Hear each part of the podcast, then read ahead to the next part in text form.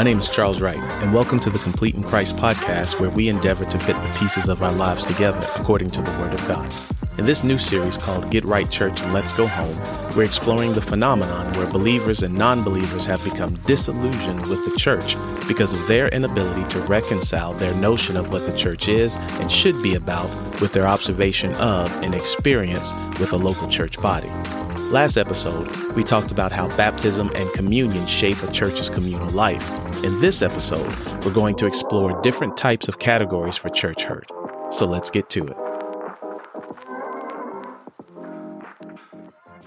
First, uh, let me say uh, that I apologize, or at least I want to apologize for how long it has taken for me to get this episode out the month of May has been a whirlwind and not anything bad, but uh, from my wife's completion of her doctoral program to my uh, moving my oldest daughter back home from college for the summer to my then my youngest daughter's graduation from high school and then add on top of that that I ended up getting sick and then didn't have the voice to record, had uh, a lot of uh, coughing and and just hoarseness, but um, I'm back at it. And with the Lord's help, picking back up where we left off, we'll continue to walk through this series. And so, as I like to say in the intro, let's get to it. Uh, last time, right, when we met or at the last episode, we spent a lot of time talking about the ordinances of baptism and communion and those and how those ordinances, when they're carried out in accordance to scripture, both of them help to shape the communal life of a local church. Specifically, just by way of reminder, because it has been a while, that baptism should really drive us towards extending grace and extending patience and being forgiving and merciful to others within the local church community because baptism should remind us that we too have received all of those things from God the Father through God the Son. And because of Christ, we get to benefit from his sacrificial death, even though we didn't do anything to deserve it. And in the same way, right, communion reminds us that we're connected not just to Christ, but we're also connected to all believers everywhere, but more specifically and, and more germane to our topic about church hurt, more specifically, we're connected within our local church to the believers within our local church. We are unified. We are united by the Holy Spirit. And as such, we really should be striving to maintain and to deepen and to strengthen that unity. At the end of the day, the bottom line really is that baptism and communion are not only outward signs of an inward spiritual transformation, but they also serve as reminders. They, they remind us, right, that, that interactions with believers within a local church and with people in general should be marked by grace and should be marked by patience as we imperfectly interact with other imperfect people. This means though, if we kind of carry this all the way out logically and, and to its conclusion, this means that the communal life is not going to be executed perfectly within a uh, local church. And as such, it, it is going to result in people being hurt within a local church body. And that hurt comes as a result of, in some cases, of intentional actions. And then in other cases, because of unintentional actions. But if no church can have a perfectly executed communal life, then presumably there's some form of church hurt that is happening all over the place, which then kind of begs the question. I think if we're being intellectually honest, it, it kind of begs the question whether or not all church hurt is equal. Because again, if every local church body has imperfect people interacting with other imperfect people, then they all are fertile ground for feelings to get hurt, for individuals to experience some type of emotional damage because of those interactions. Again, whether it's intentional or unintentional, but we should be seeing and experiencing some form of church hurt in all sorts of different ways across all of these bodies. But I think we have to then ask ourselves whether or not all these, these instances of church hurt are on the same level, kind of on the same plane. Are they of the same magnitude? And I think that that is a fair and, and a, and it's reasonable, right? It's a, it's a fair thing and it's an, a reasonable thing for us to acknowledge that the situations and the scenarios that individuals have identified as having caused them hurt within a church body exist on two general spectrums. And if you kind of think about kind of graphing these, there's kind of an, an x axis and a y axis, right? There's, there's one axis or at least one spectrum that is related to the kind or the type of church hurt that is being experienced. And then the second axis or the second spectrum is related to the level within the church that the hurt was experienced. And when I say level, I mean, did, was this church hurt experienced at the hand of a pew member or was the church hurt experienced as a result of an interaction with the pastor, uh, right, or, or, the leader of the church is is kind of what we're talking about when we talk about level. So let's look at the first one uh, that deals with the kind or type of church hurt that's being experienced, and uh, I, I want to pause here and reiterate this. I've I've tried to do this kind of at critical points throughout the whole podcast, but uh, in case you know I, have gone without a while having said this, or if you're just now engaging with this podcast on at this episode, I, I want to be sure to state very clearly that this kind of examination that we're doing and talking about church hurt being on these spectrums and, and whether or not, uh, you know, every, every church hurt is of the same level and magnitude is not to diminish in any way the impact that an individual who has experienced some form of church hurt has, whether it's the emotional impact, the, the, the feelings that it relates to, the, the mental, uh, psychological impact, whatever that impact is, however that situation caused you to react, I, I am in no way trying to diminish that as we kind of explore talking about spectrums and magnitudes of things. What you went through is, is what you went through. But what I am trying to do and what I think we should do is, is in the same way we took time and, and considerable amount of effort to look to provide a context for how church hurt in the more general and generic sense for how church hurt can even occur within a local church body. I think we owe it to ourselves to provide somewhat of a, of a context or a spectrum for the actual hurt people experience within a church.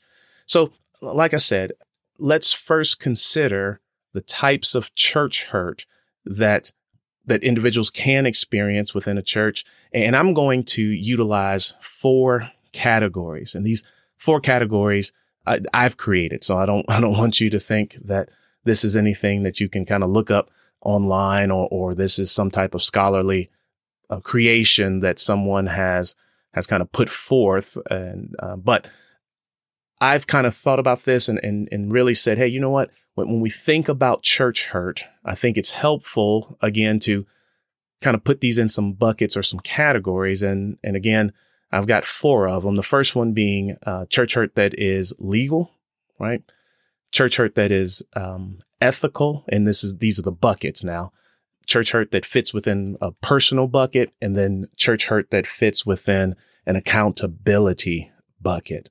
And just so that we're all kind of operating and, and dealing on the same page and, and you're not left up to kind of defining these or thinking you understand what these buckets are. I do want to take just a few minutes here to define them to help create these distinctions very clearly. And again, just to calibrate the, you guys to what I'm thinking about when I create these, uh, these buckets. And so the first one I mentioned uh, is kind of church hurt that kind of fits in a legal bucket. And the way I'm defining this is, is this is something that occurred between two individuals that was a direct violation of one of those individuals' mind and or body. And, and as an example, we're talking about molestation, uh, possibly uh, some type of sexual assault or some type of physical assault, uh, or even um, an extreme kind of case of perpetual bullying or intimidation or harassment. And, and, and to push it even further, kind of this, I'm calling it kind of church hurt that fits in the legal bucket because you could also think about it in terms that if it came to light, the, the details of the situation and the scenario, it would result in legal action taking place against the offending party. So, so that's one bucket, church hurt that is fits in this legal bucket. The second bucket is church hurt that, that fits kind of in, in this ethical bucket. The second bucket is something that, that would or could occur rather between two individuals, or it could even be, it could even involve groups of people that ultimately was a violation of the established trust or the established expectations uh, or or the um, policies of the church, maybe like bylaws or a constitution, uh, whatever the case may be. And, and these can be things like affairs, maybe. It could be instances where maybe money was stolen or property was stolen from the church. It could even be impro- inappropriate use of church resources, right? And again, trying to create just some distinction between, uh, again, church hurt that kind of fits in the legal category versus church hurt that fits in this ethical category. Uh, the third uh, bucket, so that's legal, that's ethical. The third bucket that I mentioned is, is personal. And these, this is church hurt that could uh, occur between two individuals, or it also could involve uh, groups of people that at its core is really, it just boils down to a difference of preference or a difference of opinion, right? There's, there's not necessarily a uh, established trust expectation or policy that you can point to. There's definitely no law that can be pointed to that was violated. And, and when we think about these kinds of things, I really think about as an example, maybe like a church that's selecting a pastor, uh, and maybe one group wants one pastor and a, another group wants another. And now there's, uh, there's some uh, division and, and, and some conflict that's that's occurring because of that. There also sometimes this, you can see this kind of church hurt when there's some type of building campaign or building effort for a, a, a local church. And, and not just that, oh, the church is building, but really in the, the decision of what the church should be building. Should the church be building a community center? Should they be building uh, more sanctuary space? Should they be building more classroom space? If, if it's sanctuary, what, what color should the carpet be? You know, all these kinds of things that, that fall into really preference and opinion. You can't point to anything in scripture. You can't point to anything in the bylaw. It really is just what people want versus what other people may want. Now, another example of this category of church hurt is even in and around how a church spends their money. And again, not illegally, not unethically, but just how the money is spent. Uh, how much is going towards missions? How much is going towards benevolence? How much is going towards other ministry? You know, all these kinds of things. Again, not necessarily a right or wrong, but really rooted in preference and opinion. And, and I think, you know, when we kind of think about the, the bucket so far, this one should be fairly high on the list of of situations and scenarios that I think most of us are probably the most familiar with because a lot of us have been through the process of selecting a pastor for a church. A lot of us have been through the process of, of a building campaign or building efforts. We all uh, are in churches that are trying to decide how best to spend money. And so these kinds of, of opportunities, look, it can even be kind of the direction and the, the flavor of worship, right? Is it more contemporary? Is it more traditional? You know, all, all these kinds of things where it really becomes preference and opinion that can create division and can lead to some interactions that again are imperfect people interacting imperfectly where emotions and feelings and perspectives can get uh, hurt or damaged uh, from a result of those interactions. The last bucket, so legal, ethical, personal. And the last bucket is church hurt that is related to accountability. And this is one that I don't think we always think about, but we should think about. And this is something that could occur between two individuals or it could even occur, you know, involving groups of people, depending on how many folks are involved, that at its core is related to the addressing of unrepentant sinful behavior. And when we think about, well, what kind of behavior? Well, just think about a lot of the lists that Paul tells us that we should be avoiding, right? Lust and anger and divisiveness and greed and sexual immorality and all these sorts of things. And, and I want to uh, go back and really stress a couple of things too when I, when I talk about this, this bucket. And, and that is, is that it's related to addressing unrepentant sinful behavior, meaning that this isn't about calling out everybody's imperfections and mistakes and missteps as, as we try to walk this Christian life and are being sanctified by the Holy Spirit and that you're now being brought in front of the, the body, the congregation as, as, you know, with a scarlet A on your chest kind of a thing. But this is really the, the focus again is on unrepentant, meaning that, that there is uh, an individual or a group of individuals who are involved in some type of sinful behavior, are practicing, actively practicing this sinful behavior. And despite warnings and admonitions and conversations with either church, other church members and or church leadership are refusing to uh, stop that sinful behavior. And again, this is not directed towards folks that are unbelievers. This is directed towards people who are, who have at least professed with their mouth that they are believers in Jesus Christ, that their lives have been regenerated by the Holy Spirit. Again, you know, this kind of links back to the baptism and communion and how important those two ordinances are and, and how important it is to to utilize those two ordinances and apply them correctly according to scripture. But if we have someone, we're not talking about folks who are visiting, folks who have not professed a belief in Christ, who have not uh, been baptized, who, who do not participate in communion, who have not been uh, regenerated by the Holy Spirit. We're talking about those who are professed believers in Christ as their Lord and Savior, who are involved in some type of sinful re- behavior that they are refusing to repent and to turn away from. And look, when, when that is being addressed, right, that can create some situations where maybe there is some church hurt. Now, one thing I, I do want to point out is that these uh, divisions, again, like I said, they're, they're not scientific and I'm definitely not standing on them saying that they are perfect.